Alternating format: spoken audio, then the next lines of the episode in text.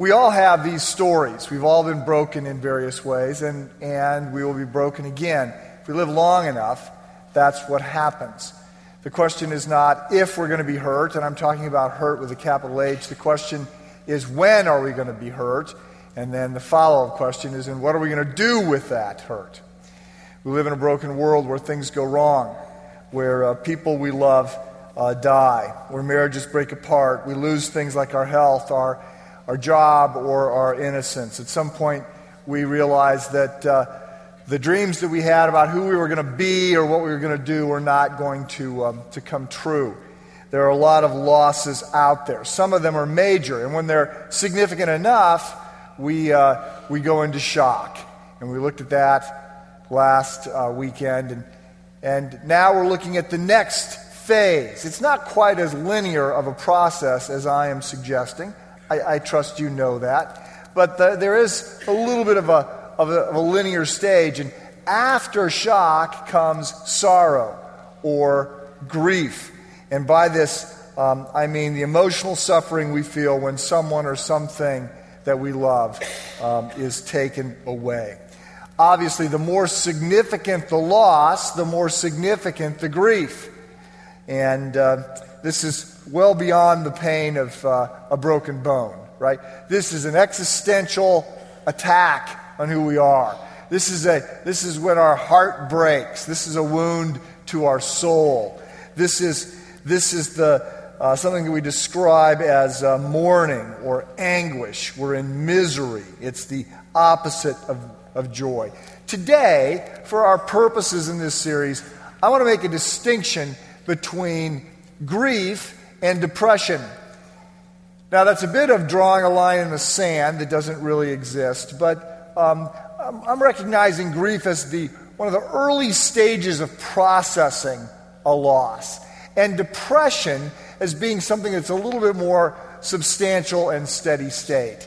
Um, depression has different triggers. One of the triggers of depression is Uh, a major event, a loss that we haven't processed well yet. And it's almost as if our body goes into slow motion and it's telling us, you have to go back, you have to think this through. Uh, we haven't hurt enough. Uh, this the, the, the grief that is unattended to becomes a little toxic and comes back. There are other causes of depression. Some are chemical.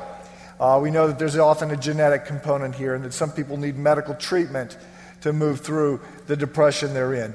There's a variety of additional causes and factors about depression. We're not looking at depression today. We're not also not looking at what some have referred to as the dark night of the soul. We're talking about grief.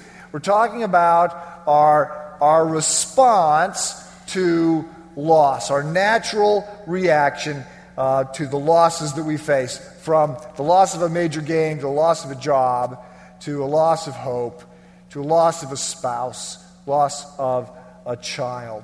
And um, today, I want to I want to set uh, a number of points in front of you. You you you will know we grieve differently.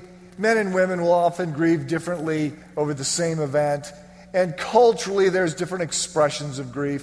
But you'll know if this is what we're talking about because you describe this kind of sadness as, you know, I just can't, uh, I just don't have any energy. I can't make any decisions, not even small ones.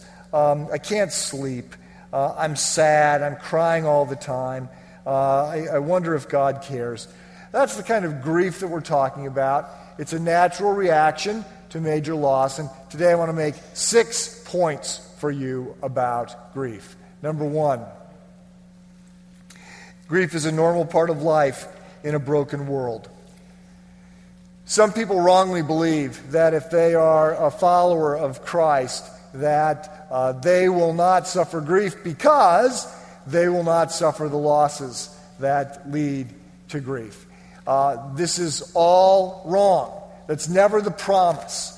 There's no deal that we make with God that I'm going to believe or I'm going to be good and consequently everything is going to work out for me very easily. That's never a promise in Scripture. Quite the opposite. we see that because God is more concerned with our character than he is with our comfort, we will often go through very difficult things in order for us to be matured.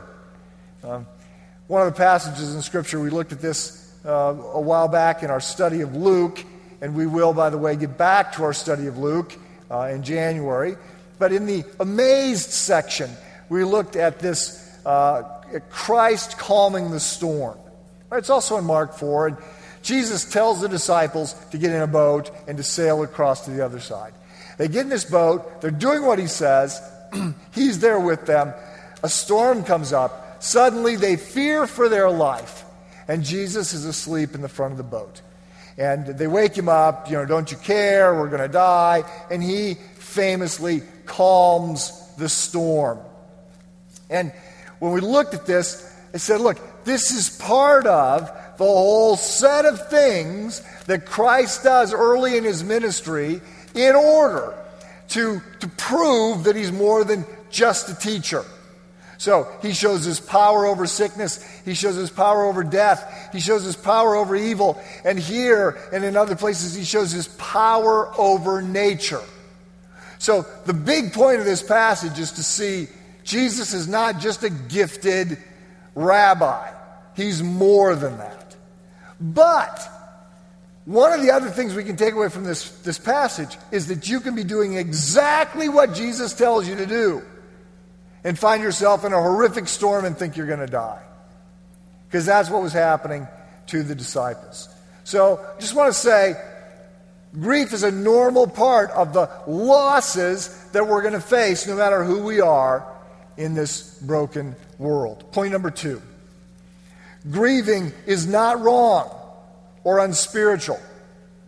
Some people think that although they're going to suffer losses, because they are a Christ follower, they will not grieve. Instead, they will have a happy face, and they will be able to move through this very quickly because we're told to be joyful all the time.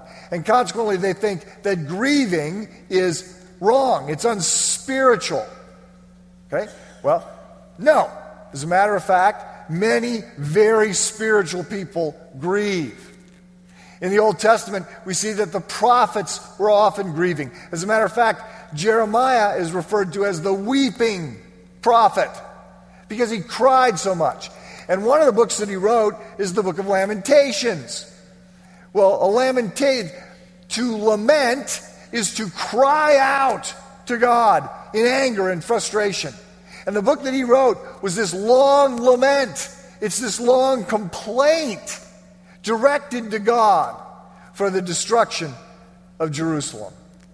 So, we see Jeremiah grieving. We see King David, a man after God's own heart, writing all these psalms, about half of which express anger and confusion and frustration.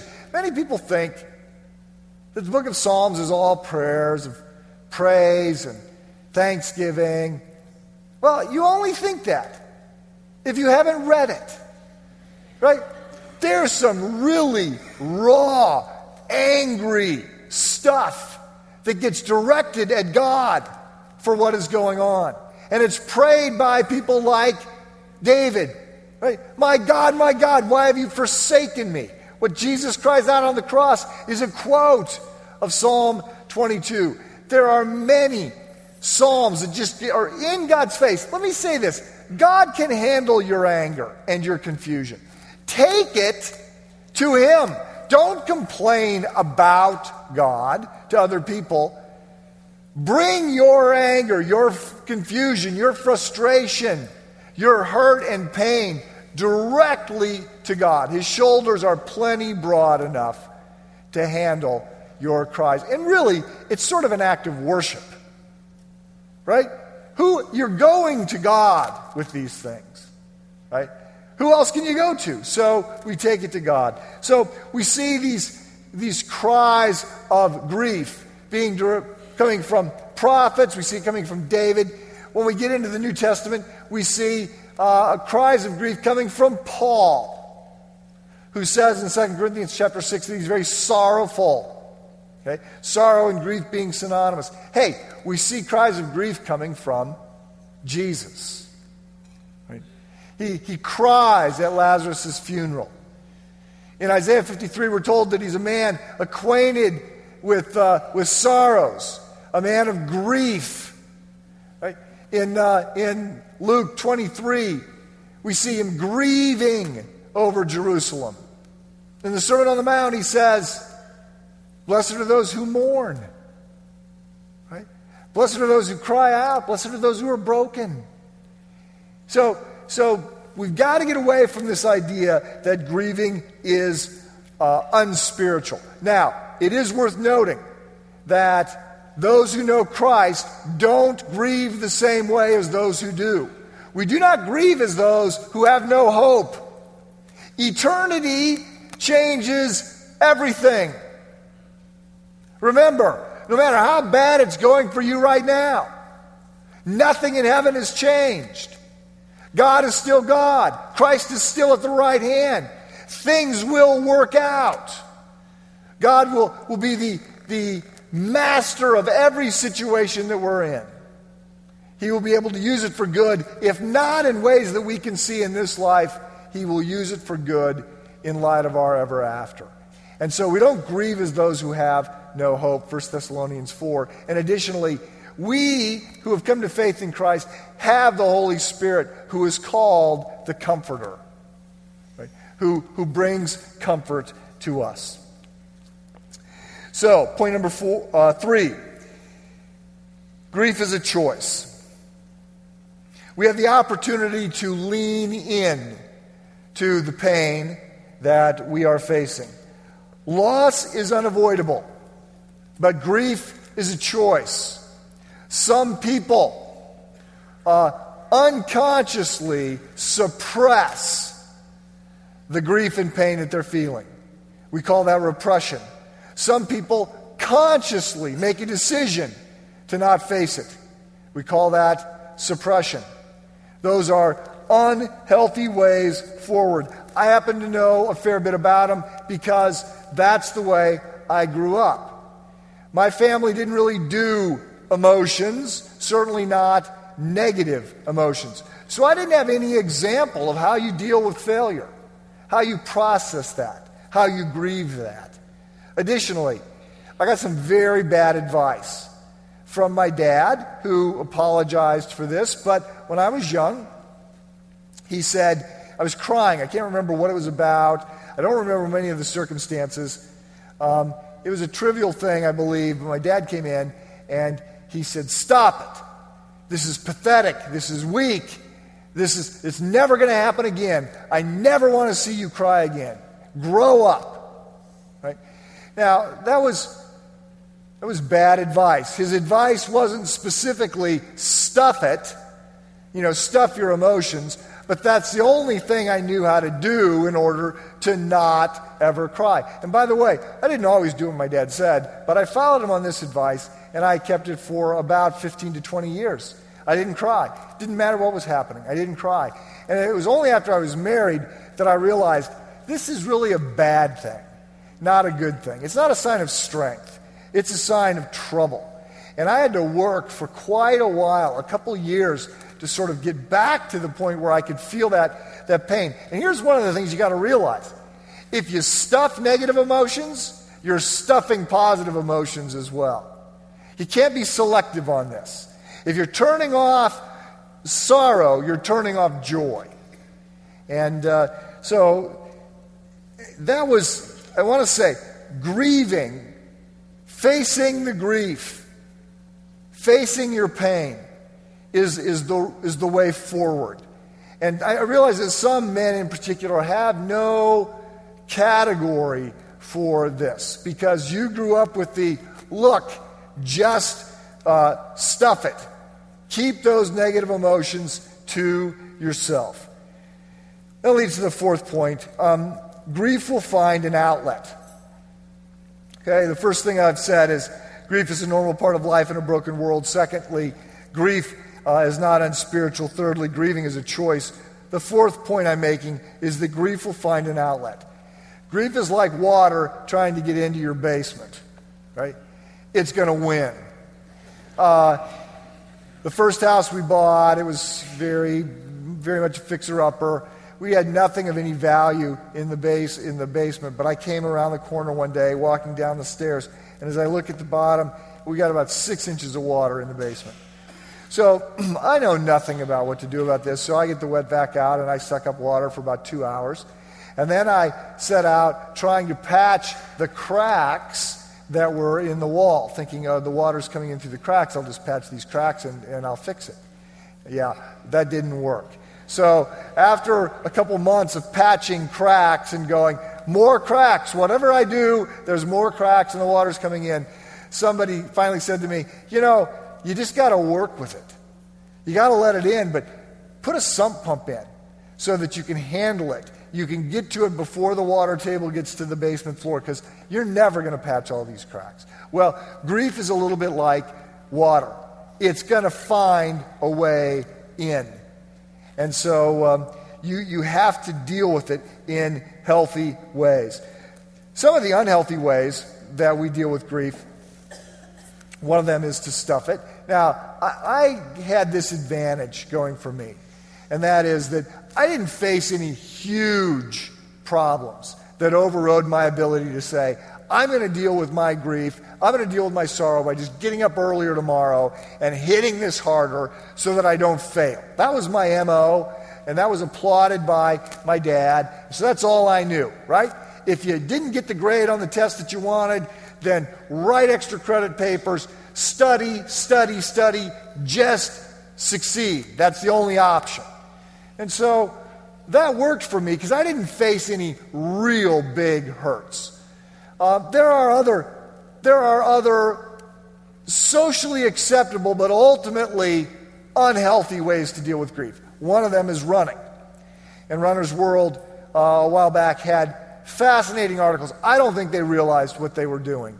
But they ran one month an article on Zola Budd, who's, who's there uh, on the right side of the screen. Zola was the young South African girl who ran barefoot and uh, was in the Olympics and that. Mary Decker Slaney went down with a lot of controversy. Frank Shorter is the American who won a gold medal in the marathon in nineteen seventy-two and in as many ways is credited with sort of launching the running craze in the United States.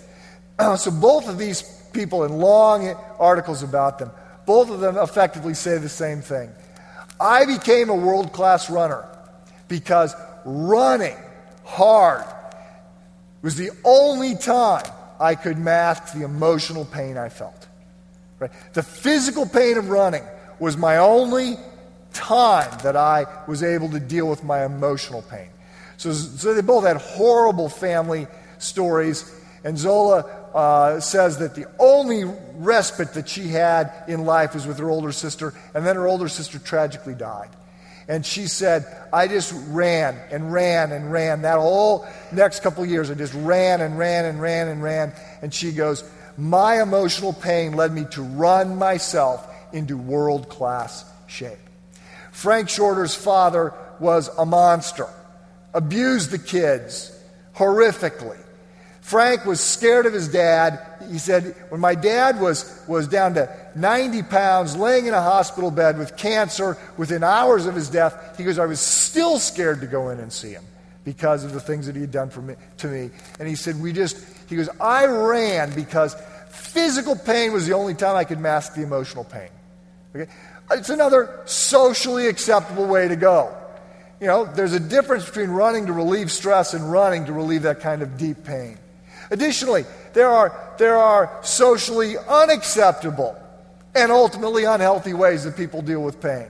Okay? One of them is the practice of cutting yourself. Right? So, so taking a razor, and people will cut themselves, and they're doing it because the pain helps mask the pain. Others self-medicate with alcohol or drugs, right, to try and mask the pain. Others see grief, right, that is finding dysfunctional ways out. Others see their grief expressed in anger.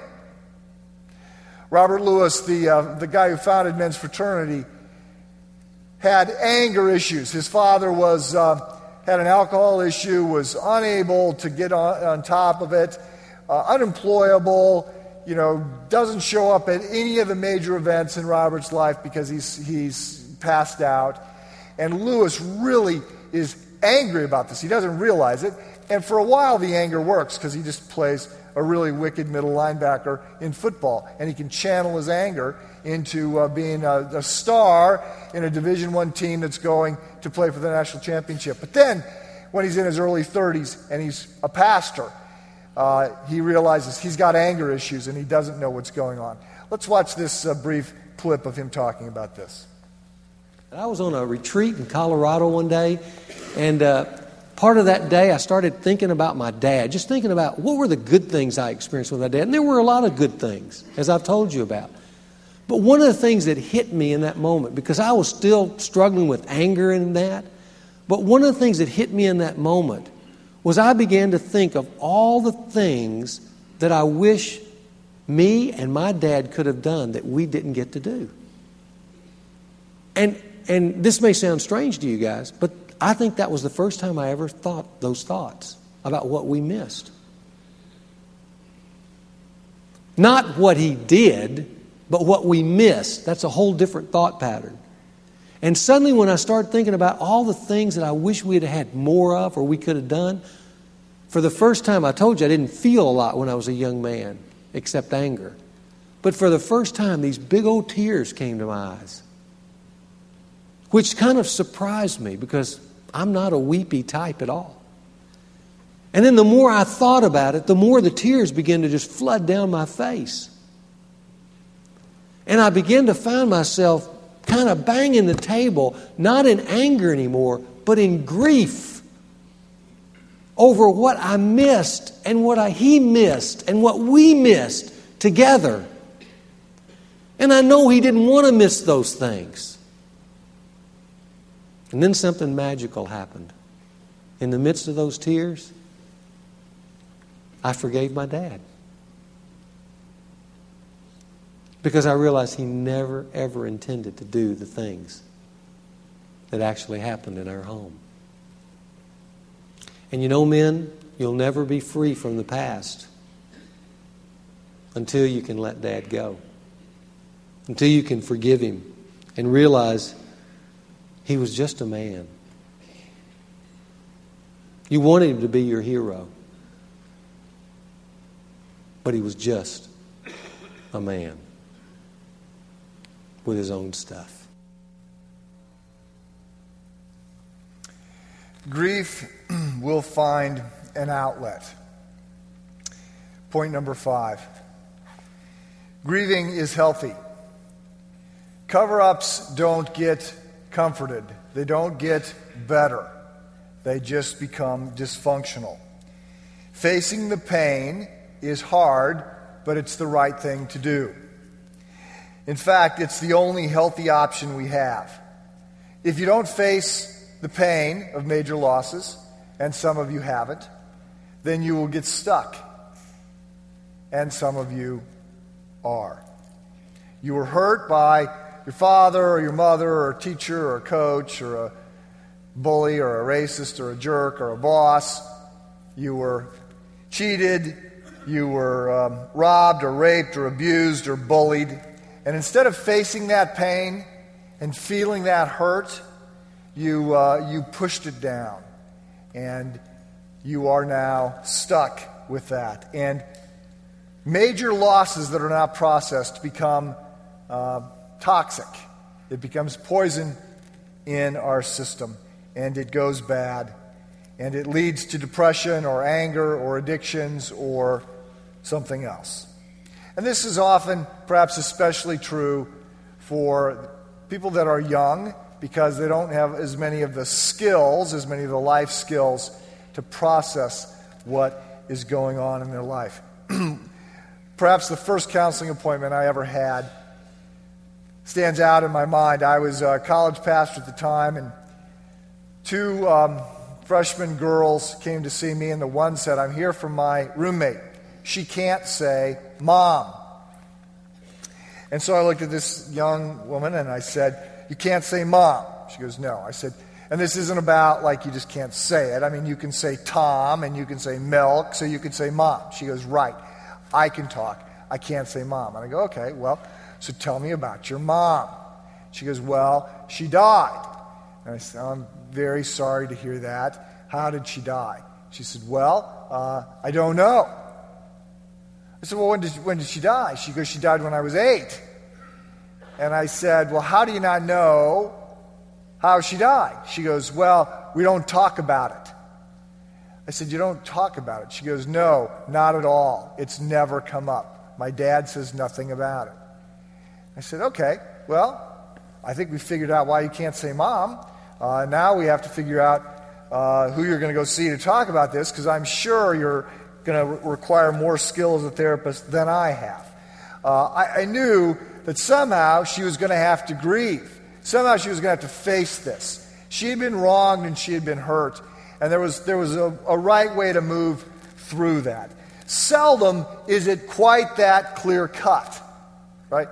Seldom can you can you just so clearly link the dysfunctional behavior with uh, with the loss, but it's always there, and so we need to deal with it in healthy ways. And that leads to the sixth and final point that I have, and that is that God has given us tools to deal with our grief. One of them is uh, emotions and the ability to cry. Have you ever thought about how odd it is to cry? I mean, what's that all about? What's happening to us? Right? Other animals don't cry like we cry. And so this is a gift that God has given us to help us process the pain that we're experiencing. A second thing that God has given us to help us work through pain is each other. Right? We are better together, and we are expected to care for each other. Galatians chapter six, verse two said that we are to carry each other's burdens and in this way fulfill the law of Christ. we, we need each other. We need each other to help us see ourselves. We need each other to carry the grief. One of the amazing things here is that joy, happiness, when we share it, multiplies. Sorrow, grief, when we share it, is divided and carried by others. God has given us each, each other to help us work through these major losses. And finally, and I mentioned this before, God has not just given us tears to cry. He's not just given us each other. He's given us prayers to pray, and we find those in the Psalms, right? In the Book of Lamentations, we find, we find cries to God to change things. And to answer some of our questions. And we find in these Psalms that people are very, very honest, and that there is a cathartic effect of just praying these prayers as your own. Men and women, God cares for you. He loves you. He sent His Son to provide a way back. If you turn to Him, He will never say, stop crying, stuff it, move on, man up. That's not what He's going to say. We're told that He is compassionate, a father to His children, tender and compassionate to those who honor Him. He understands how weak we are. So take your pain, your fear, your frustration, your confusion, take it to Him, and uh, allow Him to help you process that pain. Well, there are other things that probably could and should be said. One of them is that grief takes time. Um, you, you can't just say, okay, I'm going to grieve today and then be better tomorrow, or I'll grieve this week and be better next week. It's just not that neat. So let me add to the list of things that you should never say. Remember, under last week I said under the show up and shut up uh, column, I said never say things like, oh, I know how you feel, or, uh, you know, God is in control, He's going to work it out. Those, there's a time for those statements, but not when someone is in shock. So here's another thing that you should never say. You should never say, what, aren't you over that yet? Okay? First of all, we don't get over it. We get through it, right? When we're grieving, whatever the event is, is like right here, and it's all we can see. And we think, I am defined. I am the guy who got fired from his job. I am the I am the mother whose child died, right? I, and it's all you can see. And you think that that's who you are. It's your story. Well, I want to say, it's not your story. It's a part of your story, right? If you're a mother who lost a child, that will always be an important part of your story. But it's going to get smaller and smaller. It's going to move out. And pretty soon it becomes something that we can see around. For a while, I felt like I'm a stroke victim. That's who I am, right? That's, that's what everything looks like. That's how everybody sees me. And I had to very consciously remind myself, no, I'm a child of God. I'm not just a stroke victim. And then that began to recede. So there is much that could be and should be said. Um, the next up, we're going to look at sorrow. Next week, Luis Palau is here. So you want to be sure and be here for that. And the following week, I will re- return to this, and we're going to look at the next stage in this, and that is sorrow. Let me pray for us as we prepare to go to communion.